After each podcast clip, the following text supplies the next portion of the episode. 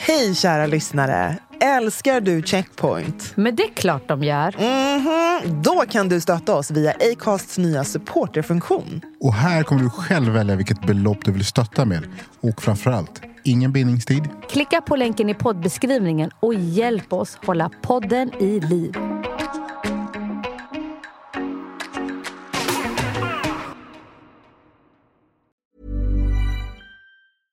Hiring for your small business? If you're not looking for professionals on LinkedIn, you're looking in the wrong place. That's like looking for your car keys in a fish tank. LinkedIn helps you hire professionals you can't find anywhere else, even those who aren't actively searching for a new job but might be open to the perfect role. In a given month, over 70% of LinkedIn users don't even visit other leading job sites. So start looking in the right place. With LinkedIn, you can hire professionals like a professional. Post your free job on linkedin.com slash people today. Spring is my favorite time to start a new workout routine. With the weather warming up, it feels easier to get into the rhythm of things. Whether you have 20 minutes or an hour for a Pilates class or outdoor guided walk, Peloton has everything you need to help you get going. Get a head start on summer with Peloton at onepeloton.com. Har ni kollat på Tunna blå linjen? Började kolla på första avsnittet och jag tyckte faktiskt det var jättejobbigt för det var enormt triggande. En av de första scenerna var att polisen aktivt stoppar två svarta killar och bara... Ni vet. Alltså verkligen rasprofilering. Jag var bara såhär, stäng av, jag pallar inte se. Och bara, "Alla bara, den är så bra! Jag bara, ja, men det är här i vårt liv. Ja. Är det underhållning? Nej.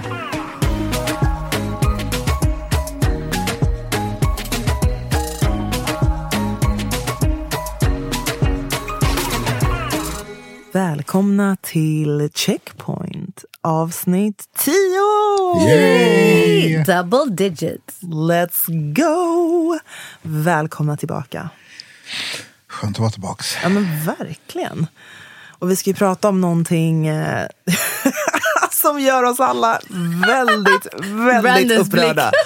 Vi har alltså nu, vi har laddat med kaffe, alltså vi har liksom redan rantat i telefon igår kväll. Eh, jag tror vi är så jäkla redo för det här samtalet. Hoppas ni också är det. Det vi hade tänkt prata om idag är bara så här baserat på en, ett annat poddavsnitt. Eh, från en annan podd som heter Filosofiska rummet. Eh, som görs i P1. Och de släppte ett avsnitt för några veckor sedan. Som heter Vår inre rasist. Där de eh, bjöd dit eh, bland annat en gäst från ett förlag, eh, Lauen, som är lokalförläggare för två böcker som har släppts nu på svenska här i Sverige. Den ena heter då Vit skörhet, som vi har nämnt innan. Och den andra heter Så blir du antirasist. Så avsnittet och texten och beskrivningen sa liksom att det skulle handla om de här böckerna. Och att man skulle resonera och diskutera kring dem. Var det det som hände? Nej. Absolut inte. det var verkligen inte det som hände. Ehm, de hade valt, så han som är då programledare är en vit man. Bjudit dit en annan vit man. De båda inleder med att säga att de inte har läst böckerna. Vi ska alltså prata om två böcker som, de inte har läst. inte har bemödat sig med att läsa. Ehm, Och det är, så, spä- det är så alltså. spännande att förstå den här tankeprocessen där. ja.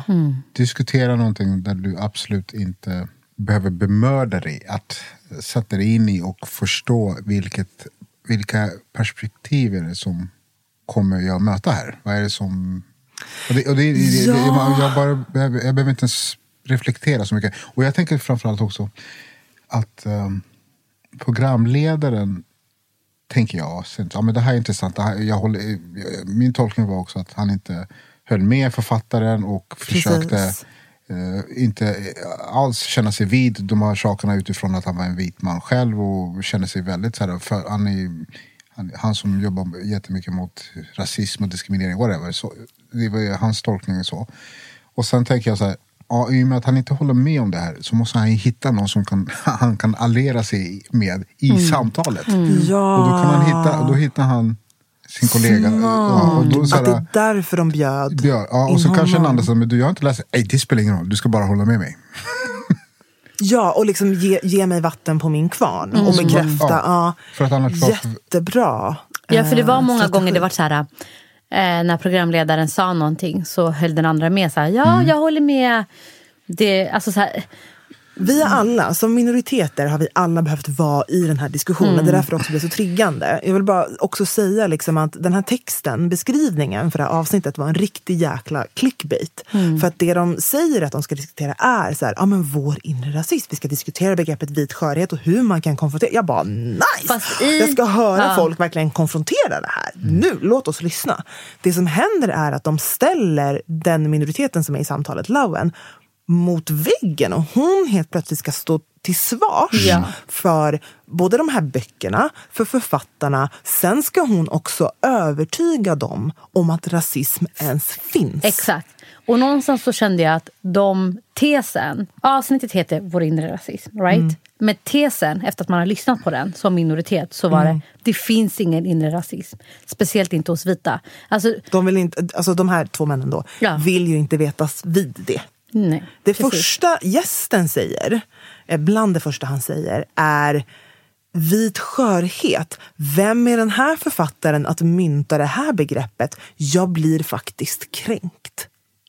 Man bara, there you go. Du Det är vit skörhet. vad vit skörhet är. Exakt. Det är att du blir kränkt. Och det är synd om dig. Det är helt Ja. plötsligt Det- synd om dig. Och det blev ett sånt enormt liksom, försvar. Det som också var intressant vad han sa Mm. var att jag gillar inte det här med att man ska kalla oss för vita. Varför ska vi sätta labels på oss? Fast han, han, han, under samtalet så hade han ju massa labels.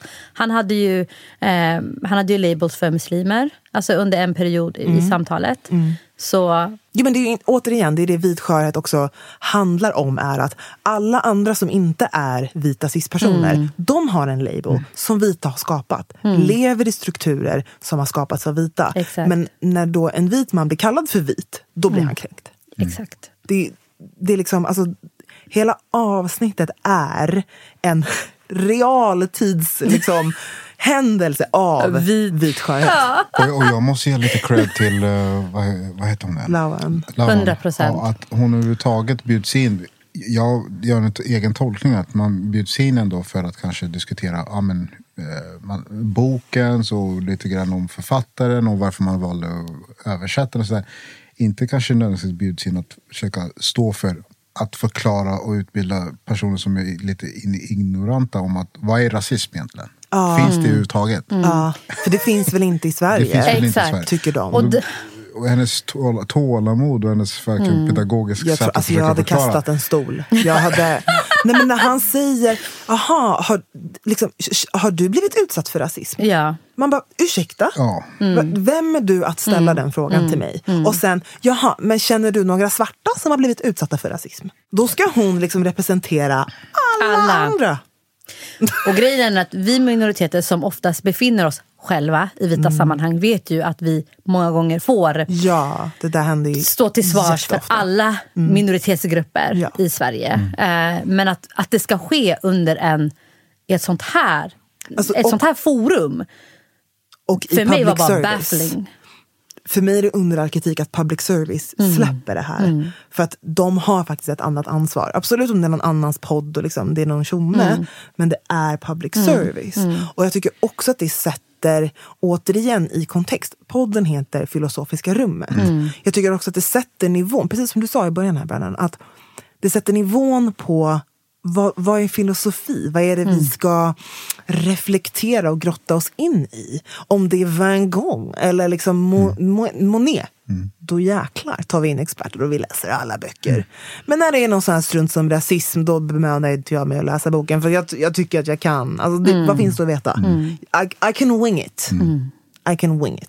Ja, Jag uppfattar överhuvudtaget inte att det här var ett samtal som hade någon slags filosofisk touch på överhuvudtaget. Det var bara eh, ett samtal. All kritik. Ja, det var bara ett sätt att försöka eh, lite grann det vi stöter på när vi är ute, alltså misskreditera författaren vad- och eh, lyfta upp att eh, många inte håller med honom. Så, så kommer det ju alltid vara. Men Och så här, ifrågasätta förlaget. Så här, Varför har ni tagit tagit in de här böckerna? Och det jag gillade när Lauen eh, förklara för dem. Jag tror att det var programledaren som sa så här, stöter du på rasism? För du är ju vit men som invandrare, för du har ett, ett annat etnisk bakgrund. But you're still white. Men eh, där hon också förklarar så här, rasism det handlar inte om bara är du invandrare eller inte. För det finns invandrare som pass as white Mm. som inte blir utsatta för rasism på samma sätt som svenskfödda som är svarta. Mm. Precis. Eh, Det så att beskrev inte, hon jättebra. Ja, och jag älskade hur hon beskrev det. För att många gånger kan folk ställa frågan så här. Fast blir du verkligen utsatt för rasism? Du är ju född här i landet. But it doesn't matter. Yeah, but you jag- guys aren't, you, you're not colorblind. So, Exakt. Exakt. Och jag tillhör ju fortfarande en minoritet Ja, utseendemässigt. precis. Så därav blir jag utsatt för rasism. Ska man förklara lite grann vad vit skörhet är för någonting och white fragility så att man kanske kan förstå lite grann hur det kan te sig? Ska vi ge exempel? Ja, då ska jag kanske ett exempel i form av att låt oss säga att jag är på en arbetsplats. Jag kommer att möta en kollega i korridorerna. Kollegan då kanske sitter på en eh, beslutsfattande position och då säger jag till kollegan hur du i matsalen där eller i väntrummet där så fick jag utstå det här och det här och det här som inte jag kände inte riktigt hörde hemma och de började säga n-ordet och tyckte inte jag skulle så. Och så helt plötsligt i samtalet så hijackar min chef eller kollega och säger ah, vet du vad, jag har också blivit utsatt för det här och jag, jag känner så här. Och jag då direkt ifrågasätter, men du, det var väl jag som försökte berätta min händelse här. Hur kommer det sig att vi, hamnar, vi pratar om dig? Och då blir då min kollega helt plötsligt, men vad fan, det är så, alltså, blir ledsen och irriterad över att jag överhuvudtaget ifrågasatt varför han i sin tur snodde min tid och blir ledsen och blir arg och går därifrån. Det är för mig lite grann av vad white fragility och vit skörhet är. Att man snor någon annans berättelse och när någon annan påpekar om vänta nu, det du gjorde nu var inte okej. Då blir den ledsen, arg, förbannad och tycker att den andra gjorde fel. Förstår ni vad jag menar? Så från att den personen kanske inte behöver ta emot någon skuld men så här, äh, visa empati och kanske hitta en lösning så kastar de tillbaka bollen till dig eh, och hävdar att det är du som har gjort någon skada. Liksom. Det är den, man sätter liksom bevisbördan Hos på, den hos den andra, hos den personen som har blivit utsatt. Jättebra exempel. Jag började faktiskt lyssna på, Peter Dokumentär har släppt igen eh, dokumentären om Lasermannen. Och jag blev extremt illa berörd för att jag var väldigt liten när det hände. Lasermannen verkade ju typ 92 eller någonting. Så jag Alltså, var bara gud, några han år gammal. terroriserade våra liv. Man vågade inte ens gå ut. Det är det som är tag. grejen. Att så här, han aktivt ville ju bara, han ville ha ihjäl. Fr- Främst Mm. svarta men alla liksom icke-vita. Jag kommer ihåg den där perioden. Jag vet att eh, jag har en, jag gick i samma klass med en vars pappa, eh, eller ja, vars pappa var ett av offren till Lasermannen. Och det var, jag tror att det var i Rinkeby någonstans. Ja. Och han åkte ju runt en del, alltså Uppsala, Rinkeby. Ja. Men just den här, som ni beskriver, den här otroliga rädslan. Och så här, för en gångs skull, alltså terrorismkänslan. Att vi som grupp är så hotade och and we're not safe. Någonstans att det här har ju hänt i vår livstid. Men det känns som att vi så här, nej men vi pratar inte om ras i Sverige. Alltså vi, vadå? Rasism finns inte. Och man bara vänta. Det Fast var det inte går inte så ihop. länge sedan vi hade en galning med en fucking laserpistol som gick Och det runt går och inte ville skjuta man, ihjäl ja. oss. Och det går inte ihop när man ser att afrofobin, alltså anmälningar kring afrofobi ökar. Har ökat. Ja, har ökat. Alltså, och någonstans är det, det är det här jag vill komma till. att så här, Och det här är en av de första sidorna i Vit skörhet. En otroligt bra mening som är att rasismens största och bästa trick var att övertyga världen om att den inte finns. That's it. Och det är det vi hör hela tiden. Det är konstant det vi hör. Vi pratar inte ras här, vi ser inte färg. Det finns väl inte här, det är ett importerat problem. Och så lägger vi skuld och bevisbördan på minoriteterna. Ja. Att försöka har du upplevt rasism någon förklara. gång? På vilket sätt? Vart då någonstans? Det är som du säger, man måste hela tiden bevisa. Ja, jag började faktiskt kolla på, har ni kollat på Tunna blå linjen? Eh, vi började kolla på första avsnittet och jag tyckte faktiskt det var jättejobbigt för det var enormt triggande. En av de första scenerna var att polisen aktivt stoppar två svarta killar och bara, ni vet. Alltså verkligen rasprofilering. Alltså, Jag var bara är- såhär, stäng av, jag pallar inte se. Och då bara, "Alba, den är så bra! Jag bara, ja, men det är här i vårt liv. Ja, och grejen Va? är att... Är det underhållning? Nej. Och grejen är väldigt tidigt, jag kommer ihåg, eh, jag bodde ju tidigare i Husby, så under kravallerna, eh, Husbykravallerna var vi där, ett gäng tjejkompisar som är uppvuxna i Husby, så var vi där och så här, gick runt för att se så här, lugna ner ungdomarna och se stämningen och försöka hjälpa till. Eh, och sen en period efter så träffade jag några yngre killar.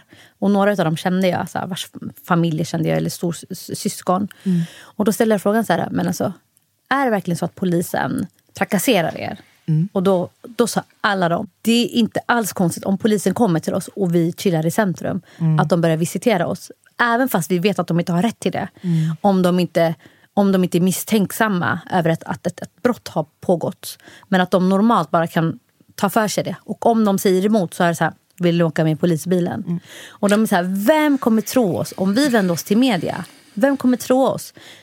Vi svarta, vi bor i orten. Och enligt media är det oftast vi som är problem. Det du säger, eh, tyvärr har jag också stött på i, när, man, när man har jobbat i olika mm. eh, områden och projekt och stött på eh, ungdomar både från från hela olika samhällen, från hela samhället. Men framförallt de som bor kanske i socioekonomiskt svaga områden. Mm. Där man hör de här historierna. Ja, men vi blir stoppade här, vi följs efter. Och, ja, men du vet, allt mm. som gör att de upplever att de flåsås i nacken. Mm. Uh, och samtidigt så får, får, man också höra att, att de också för en viss, har en viss eh, såhär, tolkning på det här är att det här är ju en del av att myndigheterna, då, låt oss säga polismyndigheterna och andra myndigheter, det är ett sätt för dem också att föra in statistik på saker och ting. Mm. Det vill säga varje gång du kanske stoppar någon eller triggar någonting, ja, men det kan ju också hamna i att du gör en anmälan, du gör en utredning, det, du tar in någon för förhör. Alltså, hänger, då kan mm, det också ja. säga så här, men så här mycket har vi gjort, så här... Eh.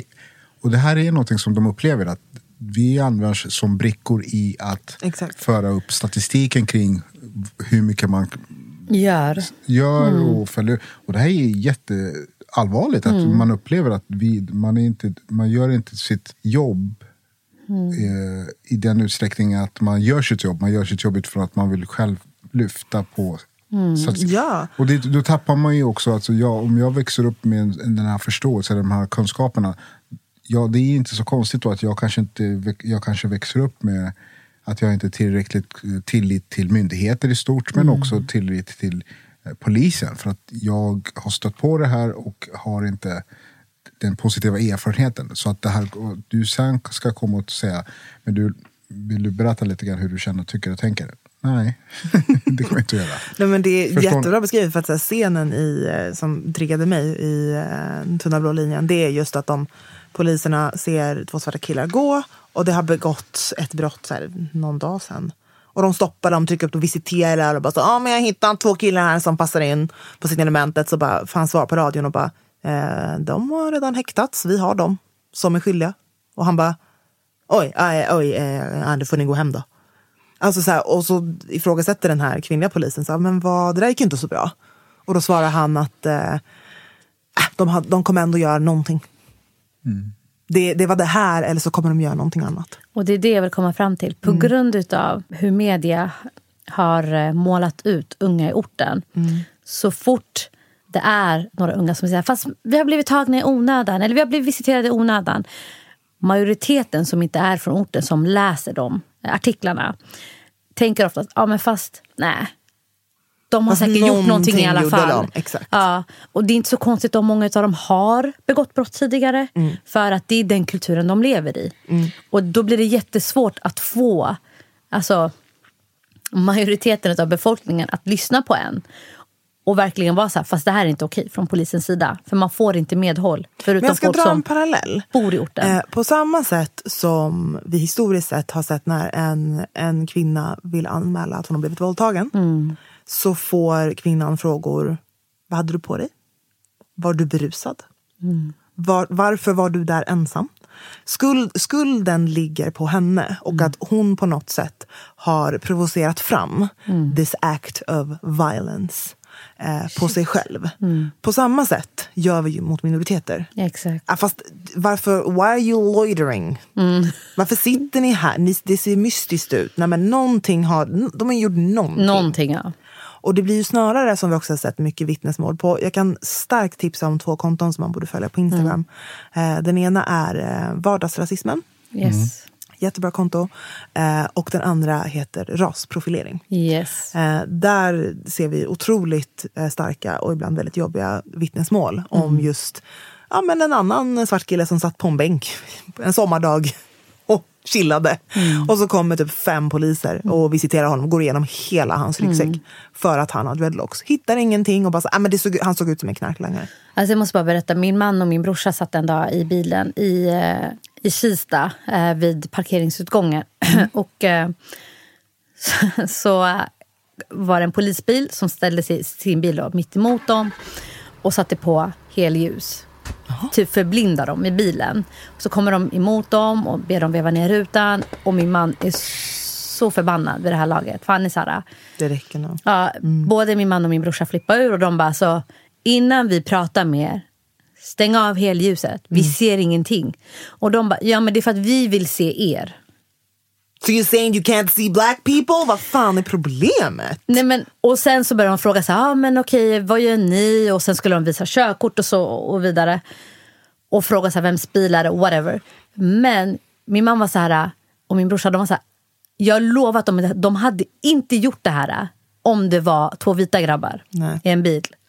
De och hade det... inte gjort det. Han bara, den tonen de pratar med oss med, mm. det var som att de ville trigga igång oss. Mm, mm.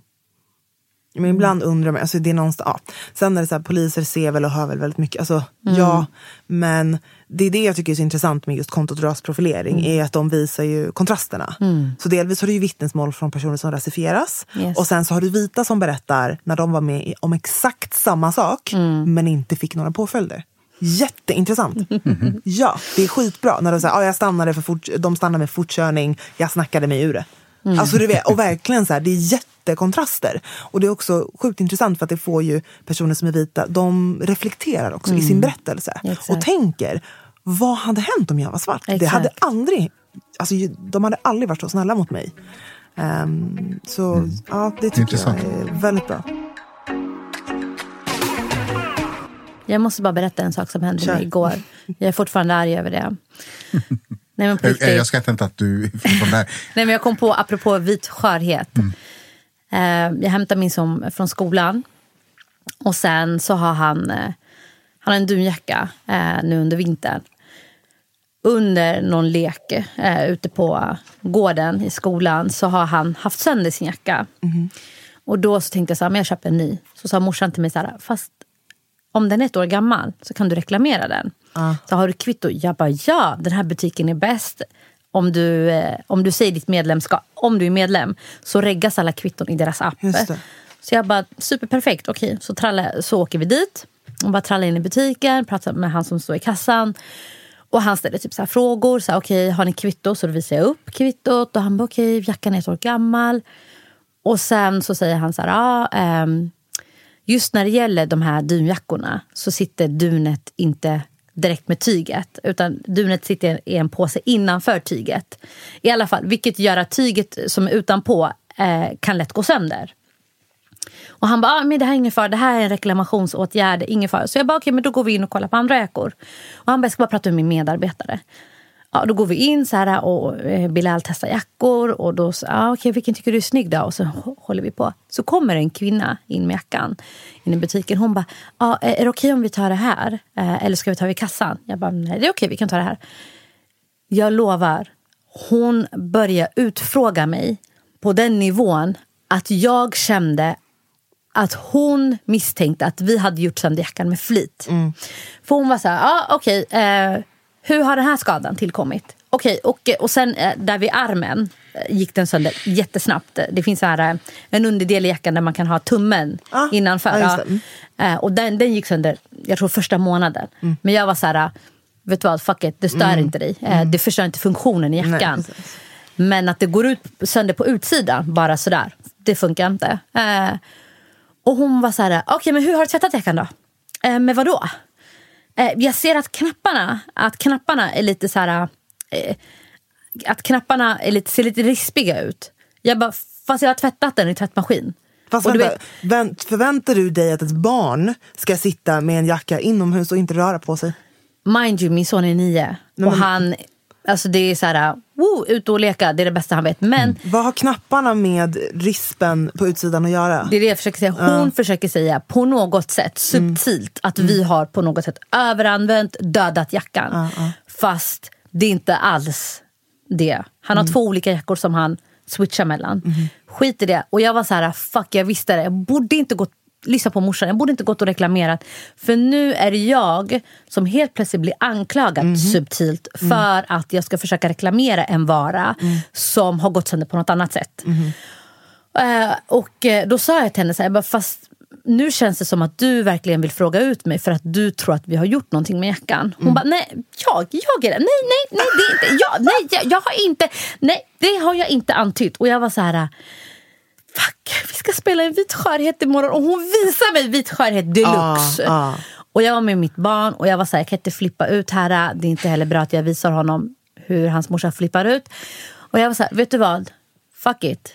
Jag vill inte ens... Hon bara, du kan prova i någon annan butik. Jag bara, nej det kommer inte jag göra. Hon bara, för nu bestämmer jag att det här inte är en reklameringsvara. Mm? Eh, och jag var så här, jag ville säga en massa grejer till henne fast jag höll mig.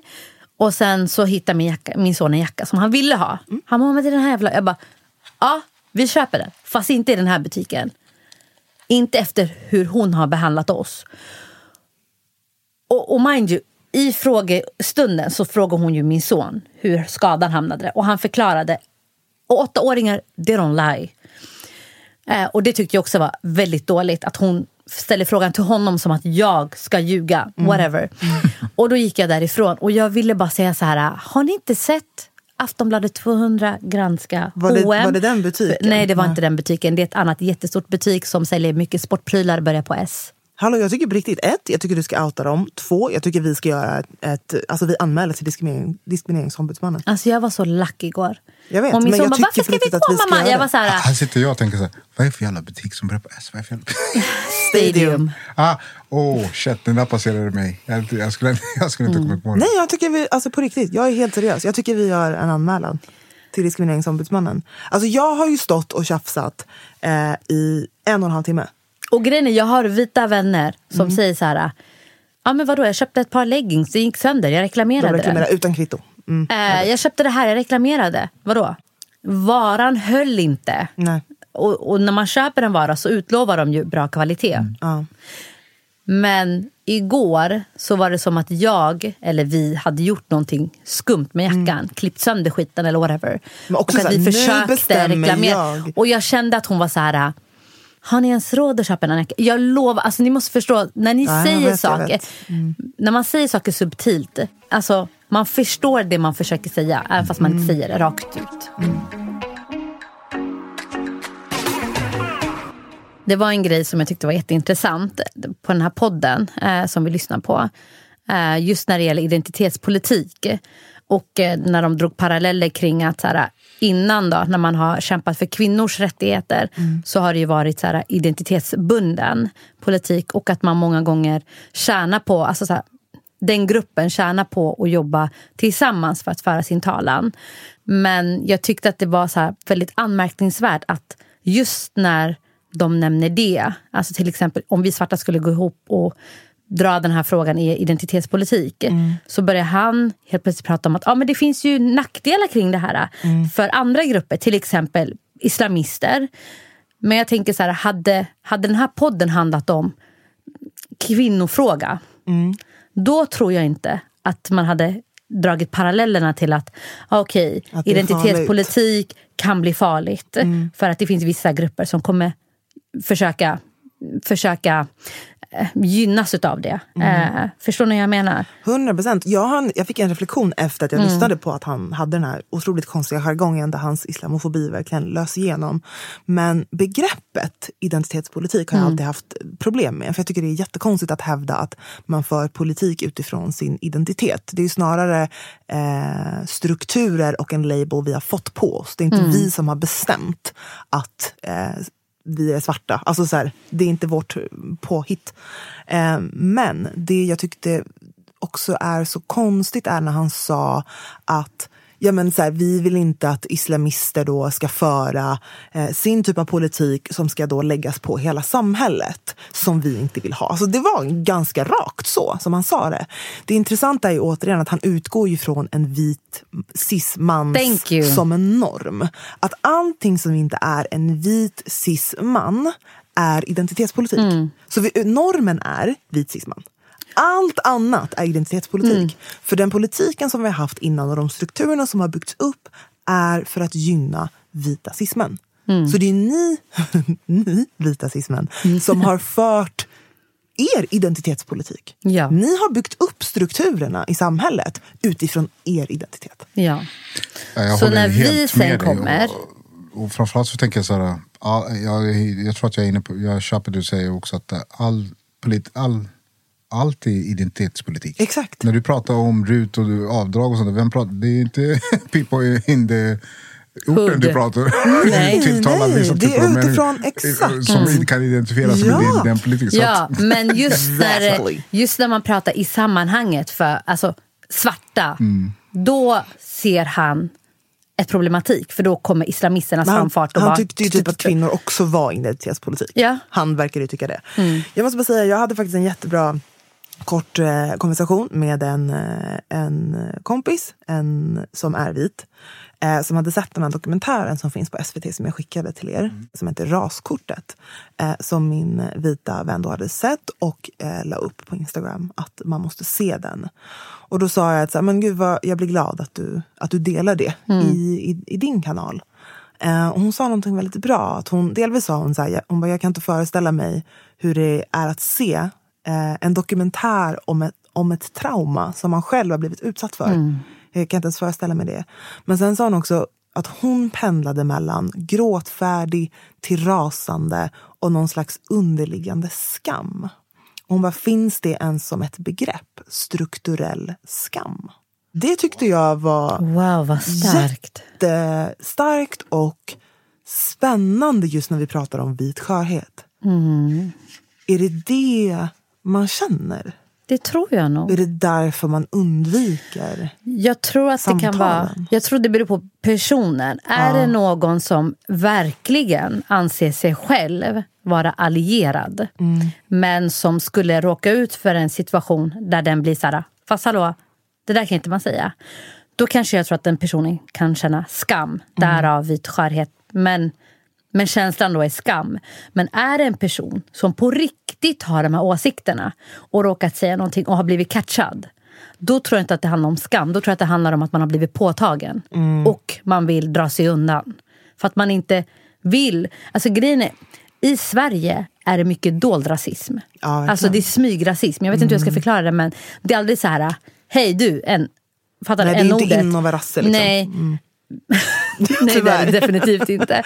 Men förstår ni vad jag menar? Och det är oftast de grejerna som vi säger, ah, okej, okay. även fast det är dolt så märker vi av det. Skulle vi säga det till personen, är det någon som på en gång bara säger nej men det var inte så jag menade. Och då tror jag att den blir så här, I got caught. Oh det är som God. en snattare blir caught. Det är inte så att den bara, I'm so proud. Det, du, du, beskriver en scen som hände när jag satt på en restaurang några veckor sedan. Kör. Coronavänligt, jag lovar. Eh, på min, eh, min sambos födelsedag. Så vi unnade oss. Sitter ett sällskap bredvid oss eh, med eh, två vita kvinnor, en vit man och en eh, icke-vit man i det här sällskapet. kanske var dubbeldejt eller någonting. De har druckit ganska mycket. Den här vita mannen börjar liksom hålla låda och så hör jag bara honom säga så här. Ja ah, men ni vet det är liksom som så här, alltså integrationen den funkar inte. Det är liksom så här, vi måste göra något åt det här. Det funkar inte att vi bara har in massa jäkla flyktingar hela tiden och, och alla bara så här. Och jag, men ni vet när man har de här samtalen man bara nej, don't mm. go there, gör mm. inte det. Och man känner ju att stämningen blir stel och han pratar så pass högt så att det mm. stör in i vår middag. Liksom. Vi hör. Eh, och jag känner ju energin från den här snubben som satt med dem. Att så här, det blev stelt. Så försöker han säga, men vad menar du nu? Och han liksom ställer honom mot väggen. Och det första han säger, nej men nu, ser du, ser du? Det är liksom, nu tror alla direkt att jag röstar på SD. Och det är så här, man måste väl, man måste väl få kunna prata om det. Varför kan vi? Man bara, oh my god. Oh my God, nu börjar det. Där, där kom det. Där var den vita skörheten i 100%. realtid. För han fick ju inte den här, ah, brorsan jag känner samma sak. Nej, utan han fick en så här, vad menar du? Ja. Och då blev han så här, God han blev jättekul. Ja. Man måste kunna prata om problemet utan att bli labeled rasist. Jag röstar fan inte på SD, så höll han låda. Jag blev faktiskt jätteglad att den här andra snubben, först gick han ut och rökte, mm. sen så gick han. Alltså han gick från middagen. Ja. Vem du än var. Ja, shout out till dig som var på tennstopet några veckor sedan. Bra jobbat. Nej men I felt with him för att jag har suttit vid de där borden. Jag har suttit i de där rummen. Och Ibland bara... tänker jag så här, om, så här, om de kan spy ut, spy ut det där. Vad fan säger de in the comfort in their homes. Men jag tror att han, det var lite det jag också kände. Jag var så här, om han fortsätter så kommer jag att avbryta. Mm. Och säga så här, du ska inte förstöra min sambos mm. födelsedag och sitta här. Men det är också så här, det var ett väldigt vitt rum. Alltså det är en väldigt liksom, sån restaurang.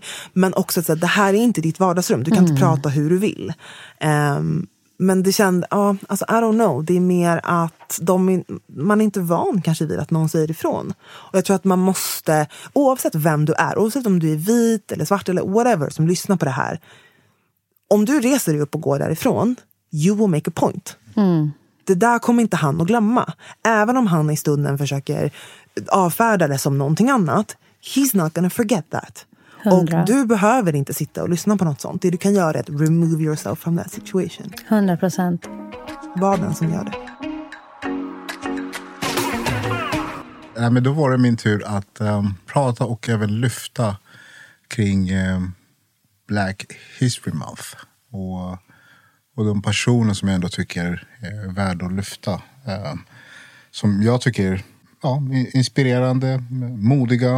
Uh, och som gör, som gör sin grej. Eh, men jag tänker, jag skulle gärna vilja kanske berätta lite kort ändå för vissa som kanske lyssnar och tänker, men varför lyfter vi upp Black History Month igen? Uh, för, alltså det kanske kan, det kommer nya. Men jag tänker att jag, jag slogs, slogs med det här att det kanske inte är så många som fattar eller inser vikten av att undervisa och utbilda människor om vad svarta har gått igenom mm. och vad vi fortfarande går igenom. Och jag tänker att det finns en kontext i varför vi har de här diskussionerna. Mm. Om man går tillbaka lite i, tillbaka i tiden, då är alltså, vi börjar med att svarta människor eh, kidnappades, bortrövades från sina egna länder. De vart av med sina egna namn. De vart av med sina egna språk. De rånades på deras egen kultur, religion och togs totalt ifrån eh, sin egen historia. Idag så är det många som bär namn som inte ens är deras. Idag så talar de ett språk som egentligen inte är deras från början. Engelska, engelska var inte deras språk från början. Man fick aldrig, aldrig, och många till och med ibland, många och man fick aldrig, aldrig eh, lära sig om sin egen kultur och, eh, och kunna uttrycka det. Mm. Och, kom, alltså, och, få, det, få, låta det ta plats, om man mm. säger så. Eh, utifrån att man kom från Afrika. Mm. Och jag tänker att de som inte inser det här, att när man gör det här mot människor och vrider människor upp och ner och höger och vänster och inte bara därefter sälja människor. Inte ett år, men i 300 år. Och efter eh, 300 år nekar vissa människors mänskliga rättigheter i form av att kunna läsa en bok. Mm. Kunna förstå hur, hur de har bidragit till världen. Och sedan säger man, man får till, man, man, vi har tillgång till det som finns idag, säger vi. Mm. Men vid den här tidpunkten, om man flyttar fram lite vid den här tidpunkten så har man alltså satt upp vissa hinder och eh, strukturer som hindrar andra land, vi som blir drabbade av de här strukturerna, att ta plats. Mm. Och det här tänker jag, när vi lyfter svarta personer i, i Black History Month, det är också ett sätt att försöka säga, om inte vi lyfter de här frågorna, lika mycket som man säger att man inte ska glömma att lyfta frågorna när det kommer till personer som, person, alltså judisk bakgrund. Mm. Lyfter vi inte frågorna så är det med största sannolikhet en stor risk att historien kan upprepa sig. Mm. För att du inte ser kanske vad andra människor har gått igenom eller bidragit med. I det kan du helt plötsligt ha någon slags, och det märker vi idag, det är någon slags ton mot den andra. Och minimera dem, alltså misskreditera dem. Och det är ibland till och med mandat till att börja mörda människor. Därför tycker jag att det är otroligt viktigt att vi lär oss också vad svarta människor också varit med och bidragit till världen. Eh, För att jag tror i slutändan så handlar det om att när man ser alla människors bidragande så kan vi också se att det är vi tillsammans som löser massa saker och ting. Men om du bara ser den ena som den som har bidragit, som har bidragit till civilisationen, som har bidragit till olika uppfinningar, som har bidragit till, ja, you name it. Så kommer det inte bli bra till slut. Med det sagt så vet jag att ni har tagit upp, lyft personer från förr. Vilket är fantastiskt. Vissa namn som inte ens känns till. Men jag skulle gärna vilja lyfta fram någon som eh, nyligen, tror jag, det är någon som känner till henne men inte alla. Om jag säger Tarana Brooke. Vet ni vem det är?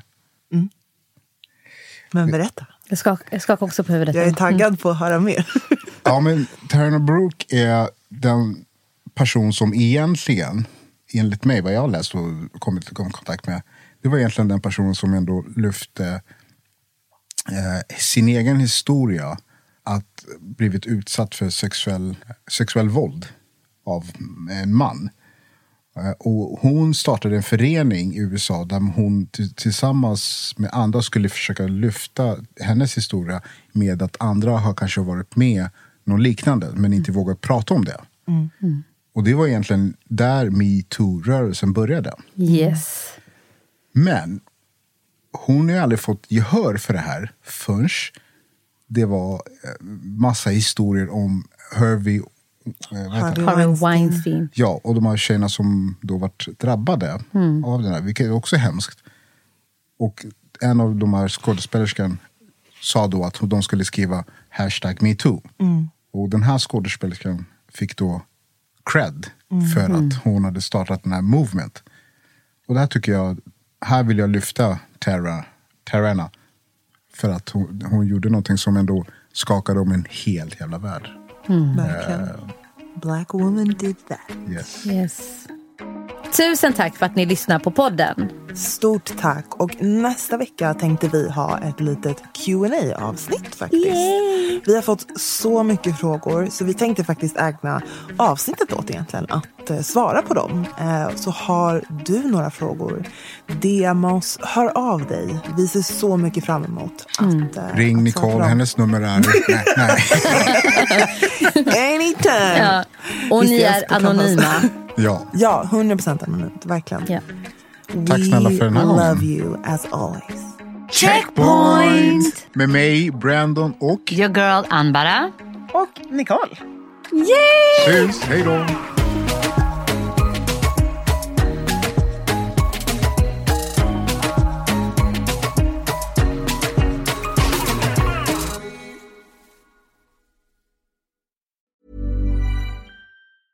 Planning for your next trip?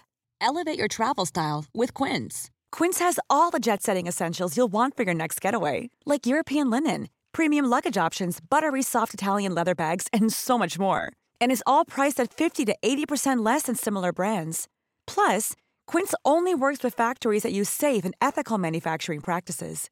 Pack your bags with high-quality essentials you'll be wearing for vacations to come with Quince. Go to quince.com slash pack for free shipping and 365-day returns. Hey, folks, I'm Mark Marin from the WTF Podcast, and this episode is brought to you by Kleenex Ultra Soft Tissues, your ally to help tackle your allergy symptoms this season. I love the change of seasons, but nobody loves pollen and all those other things floating in the air that make you sneeze during this nice weather. Kleenex Ultra Soft Tissues are hypoallergenic and allergist approved, so fight back against watery eyes and runny noses without worrying about irritating your skin. For this allergy season, grab Kleenex and face allergies head on.